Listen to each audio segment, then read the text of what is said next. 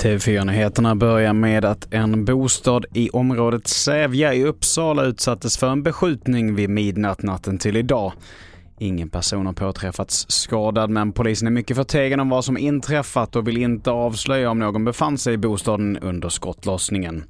Händelsen utreds nu som mordförsök och grovt vapenbrott.